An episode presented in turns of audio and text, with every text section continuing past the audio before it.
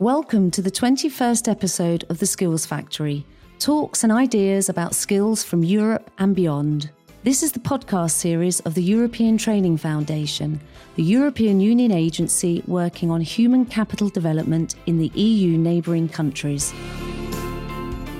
Today, we're going to talk about a very important subject how to ensure young people leave education with the right skills to succeed in today's labour market. Finishing school and entering the world of work is a major milestone in the life of all young people. Making sure they are equipped with the required skills and competencies is essential to support their personal, social, and professional development. Join us today as we talk about the role of graduate surveys or tracer studies in supporting schools as they prepare young people for the future challenges of work. I'm Susie Howells, and I'd like to introduce our guests. Martinho Rubal Maceda, educational expert. Welcome, Martinho. Hello, everyone. I'm very happy to be today with you. Thank you very much for inviting me. And Eva Jansova, expert in the field of skills demand analysis from the European Training Foundation. Welcome, Eva. Hello, and thank you for inviting me to speak about this very interesting issue. So, when we talk about the transition from school to work, we refer to an important and hopefully exciting time in all young people's lives, the moment where they can find a job that enables them to put into practice all the skills they've acquired throughout their education and training. But sadly, we know this is not always the case. Young graduates often find there's a significant mismatch between their qualifications and what the labour market needs. Sometimes young people are encouraged to pursue academic degrees for which there is a relatively low labour market demand. And where there is a lack of relevant, decent jobs, they can often face long spells of unemployment or be forced into the informal economy with its inherent problems of lack of job security and employment protections. This scenario obviously impacts negatively both on them and on the economy and society as a whole. But educational uh, institutions and policymakers do have some analytical tools available to them which can improve the success of the transition from school. One of these tools is a graduate survey, which collects data and feedback from students and graduates and analyses it to make improvements in the relevance of education and training programs. So, firstly, a very quick yes or no answer. First of all, do you think many students from the EU's neighbouring regions would actually know what a graduate survey is? Eva? No. Martinho? No, I don't think they know. And so, therefore, do you think many of them would have actually taken part in one? Yes, I think they would. And Martinho? I think they are starting to take place, but still we are far from having many. Okay, so let's find out more. Ava, tell us a little bit. What actually is a graduate survey? So, graduate survey, or as you said, tracer study, is a survey of graduates. Takes place sometime after the graduation, or it can also take place at the end of the training. And typically, it covers several topics. So you would see questions on the transition to labor market, questions on current occupations of the of the graduates, about uh, questions about their career, or also to the questions uh, related to the extent uh, to which they use the acquired competencies at the workplace. So it can tell us actually a lot about the quality and relevancy of study programs, about how to improve also study conditions, but also it can provide us uh, information on the labor market and on the chances of graduates to find a job. So it can be very helpful for a school to basically get a feedback on the quality of their programs, but also on the existing demand on the labor market. And consequently, it can actually provide a valuable feedback to the system. So to the Minister of Education, for example, for the phase of planning, budgeting. So, Martinho, tell us also about graduate surveys. Why is it that schools decide to do them? With graduate uh, surveys, schools can improve the monitoring of the young graduates' insertion into the labor market. They can better understand their roles and positions on their first jobs, but they can also understand better how they use their technical and social skills in their first jobs, which is very important as an input to improve their programs. Analyzing uh, such data sets, such information can support the improvement of the transition from the school to the labor market by better matching the supply of skills with the demand. So, to both, how exactly does a graduate survey work? How can asking students their opinions and feedbacks about their experiences bring about meaningful changes to training programs? Eva. So, as I said before, the graduate survey is typically sent or distributed to graduates several months after their graduation. So, let's say nine to 12 months, but it can also be more. So, you have tracer studies that uh, follow the graduates two years after their graduation. And then, of course, the design can be various. You can follow the same graduates. You can distribute the survey several times uh, in their lives. You can also do it every year or uh, with longer intervals. You can use different data collection methods, so telephone, face to face, but also online tools. So that's more convenient, not so costly. But of course, you need to be able to reach the respondents and then of course uh, you can have different setup you can have more centralized so uh, the role of schools in uh, different let's say institutional setup is different so for example in kyrgyzstan we work directly with schools that collected the information and there actually we split the survey into two phases so we had first survey, first questionnaire that we distributed at the end of the studies of the students, so the last year students. And there we focused on questions related to teaching, learning, study conditions. And then we followed up after nine to 12 months since the graduation with another questionnaire. But there we focused uh, more on questions related to the search for jobs, current labor market situation. And also we wanted to understand to what extent they use what they learn. Also, actually, in the case of Kyrgyzstan, the survey provided a valuable input to, for several schools. They knew where to invest, for example, in terms of school infrastructure, equipment, but also how to adjust the content of their study programs. Fantastic. Thank you, Ava. That really demonstrates how the voices and the experiences of the school and the student can actually bring about changes. Martina, what could you add to that? What is the benefit of all this analysis, of all the data that's collected? Well, with this uh, with this data, schools and the system can improve monitoring of young graduates' insertion into the labor market. They can better understand the roles and the positions on their first jobs. They can better understand how they use the technical skills in these first jobs, but they can also understand how they use other skills, other social skills, which are more and more important, and how they use them in the first jobs analyzing such data can support the improvement of the transition from school to the labor market by better matching the supply of skills with the demand. For instance, in Palestine, we're able to understand the importance of traineeships in supporting uh, young people to find stable employment. Those who went through traineeships were more likely to have a, an stable employment in the future. It was a, a very interesting and convincing argument for the ministries to follow this direction. Both those examples demonstrate how important it is to collect the data and actually the real results we get from it. On the one hand, it makes it sound that graduate surveys are actually quite a simple tool to use. But are they?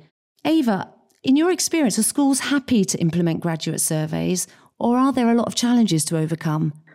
So I would start saying that for any type of survey, you need some resources in terms of people, money, tools that you use, for example, for data analysis.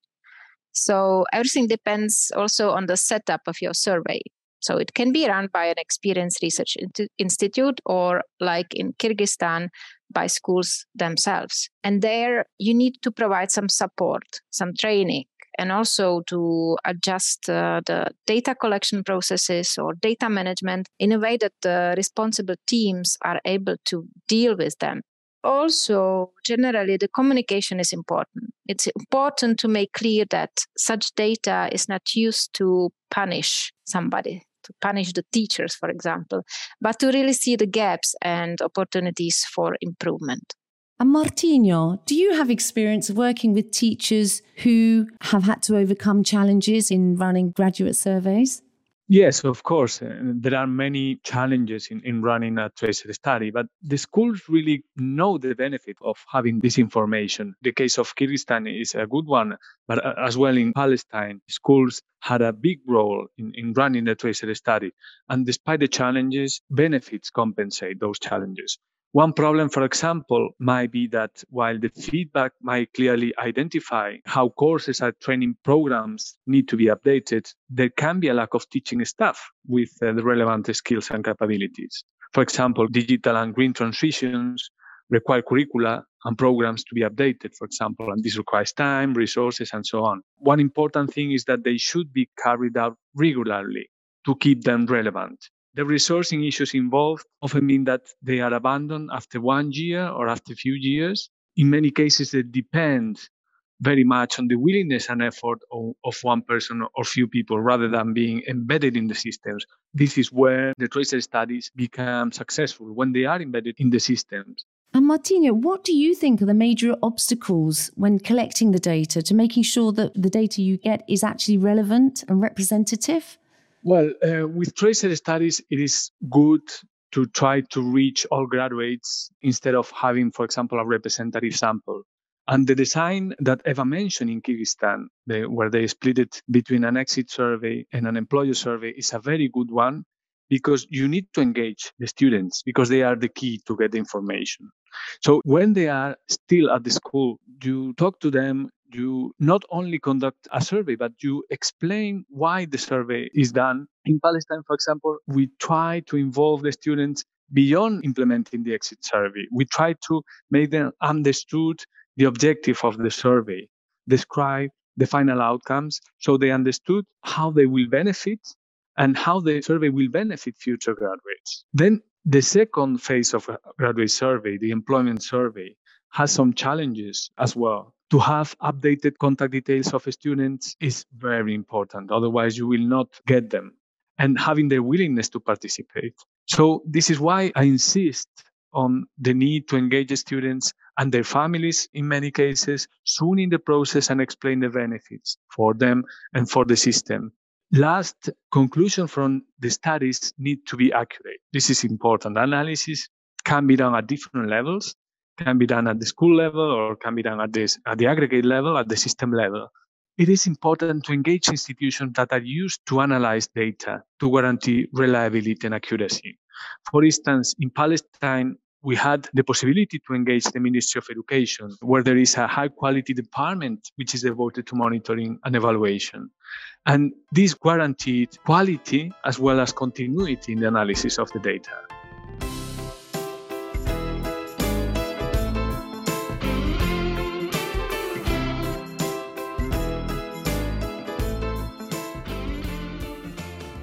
You've demonstrated how important it is that everybody is very much on board and behind the whole initiative from the Tracer studies. And what then happens with the results is obviously just as important as collecting all the data. Ava, in your experience, who do you think has the real responsibility for taking the results, interpreting the data, and then making some real decisions based on it? Let's say the interpretation or, or mostly the usage of the data is primarily is the key actors uh, of the system. So the ministry of education or relevant agencies that are responsible for quality, for update of study programs, that are also responsible for monitoring of the education system and uh, also mostly importantly the education outcomes of the graduates. But also the schools are important because uh, the schools uh, or the Ministry of Education should also speak uh, with the schools and uh, those are uh, the actors that make the change happen. So, as I said before, um, tracer studies can give uh, clear indications what to improve at the level of schools and the system, but uh, it shouldn't make the schools or teachers to feel punished. But also, what I would like to stress that uh, results from tracer studies uh, are important sources of information for students and parents when they are, for example, uh, in the moment when they need to choose their studies. So, therefore, it's important to share the collected information and also make it available to the public. And Martinho, when it comes again to using this data, do you find that maybe after one tracer study has been implemented, that a school is more likely to feel encouraged by results and feedback and therefore want to continue its implementation? Well, I do believe that once you start seeing the results, it's engaging. It's something that you feel the potential it has at the school level, but you also feel the potential it has at the system level.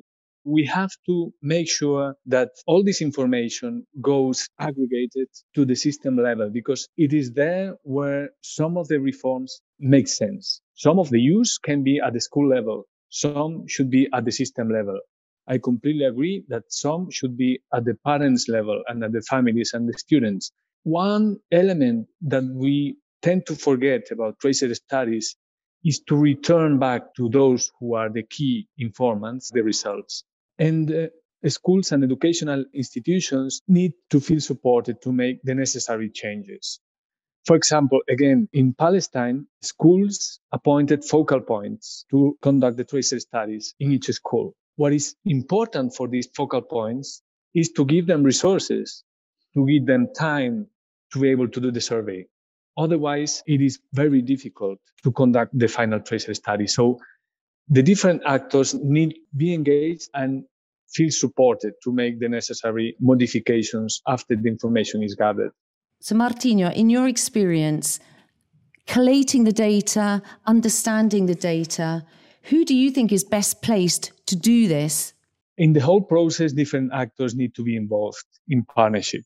For the data collection, the key actors, the informants, of course, the students, but as well the schools. But there should be a partnership among different actors and the ministries, the system, different actors within the system should be involved in the collection, others in the analysis, and all of them in the use of the data.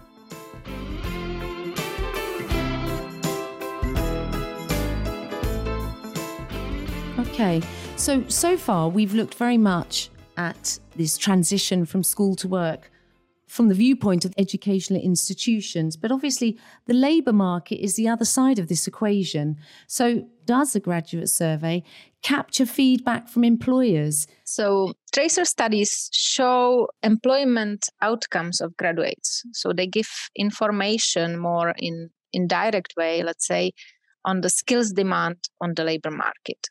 So, through the data obtained from tracer studies, we can understand, for example, which graduates uh, enter on the labor market quicker and which graduates don't. So, it depends, for example, on the specialization uh, they study. We can also understand which knowledge or skills are used by the graduates at the workplace or uh, which uh, skills or knowledge they learned that they don't use. So it's this is an important input and that's what also you want to understand when you want to adjust for example the study programs but tracer study is of course one of the tools that you may use to understand the situation on the labor market so it's not the only one but uh, you need to normally combine different sources of information. So, besides the tracer study, you have, for example, standard sources uh, such as labor force surveys, but you may have also surveys that uh, collect feedback from employers, so the skills employer survey, and similar. So, it's very important to combine the different information received also from obtained or the, uh, from the different target group from different respondents. Good example I would mention is from the EU, for example, Estonia, where you have uh, surveys of graduate students, parents, employers, and that uh, gives you actually nice and complete picture of the situation, and you can really make changes and provide uh, relevant input to the system and uh, to see where and what to improve. Thank you, Eva. So we looked at the skills, we've looked at the labour market, giving some feedback as well. The European Union has, has nominated 2023 as the European Year of Skills, which I think is fair to say it's a recognition of the absolute importance that is being placed on skills and the need to better equip the young people for the challenges which lay ahead.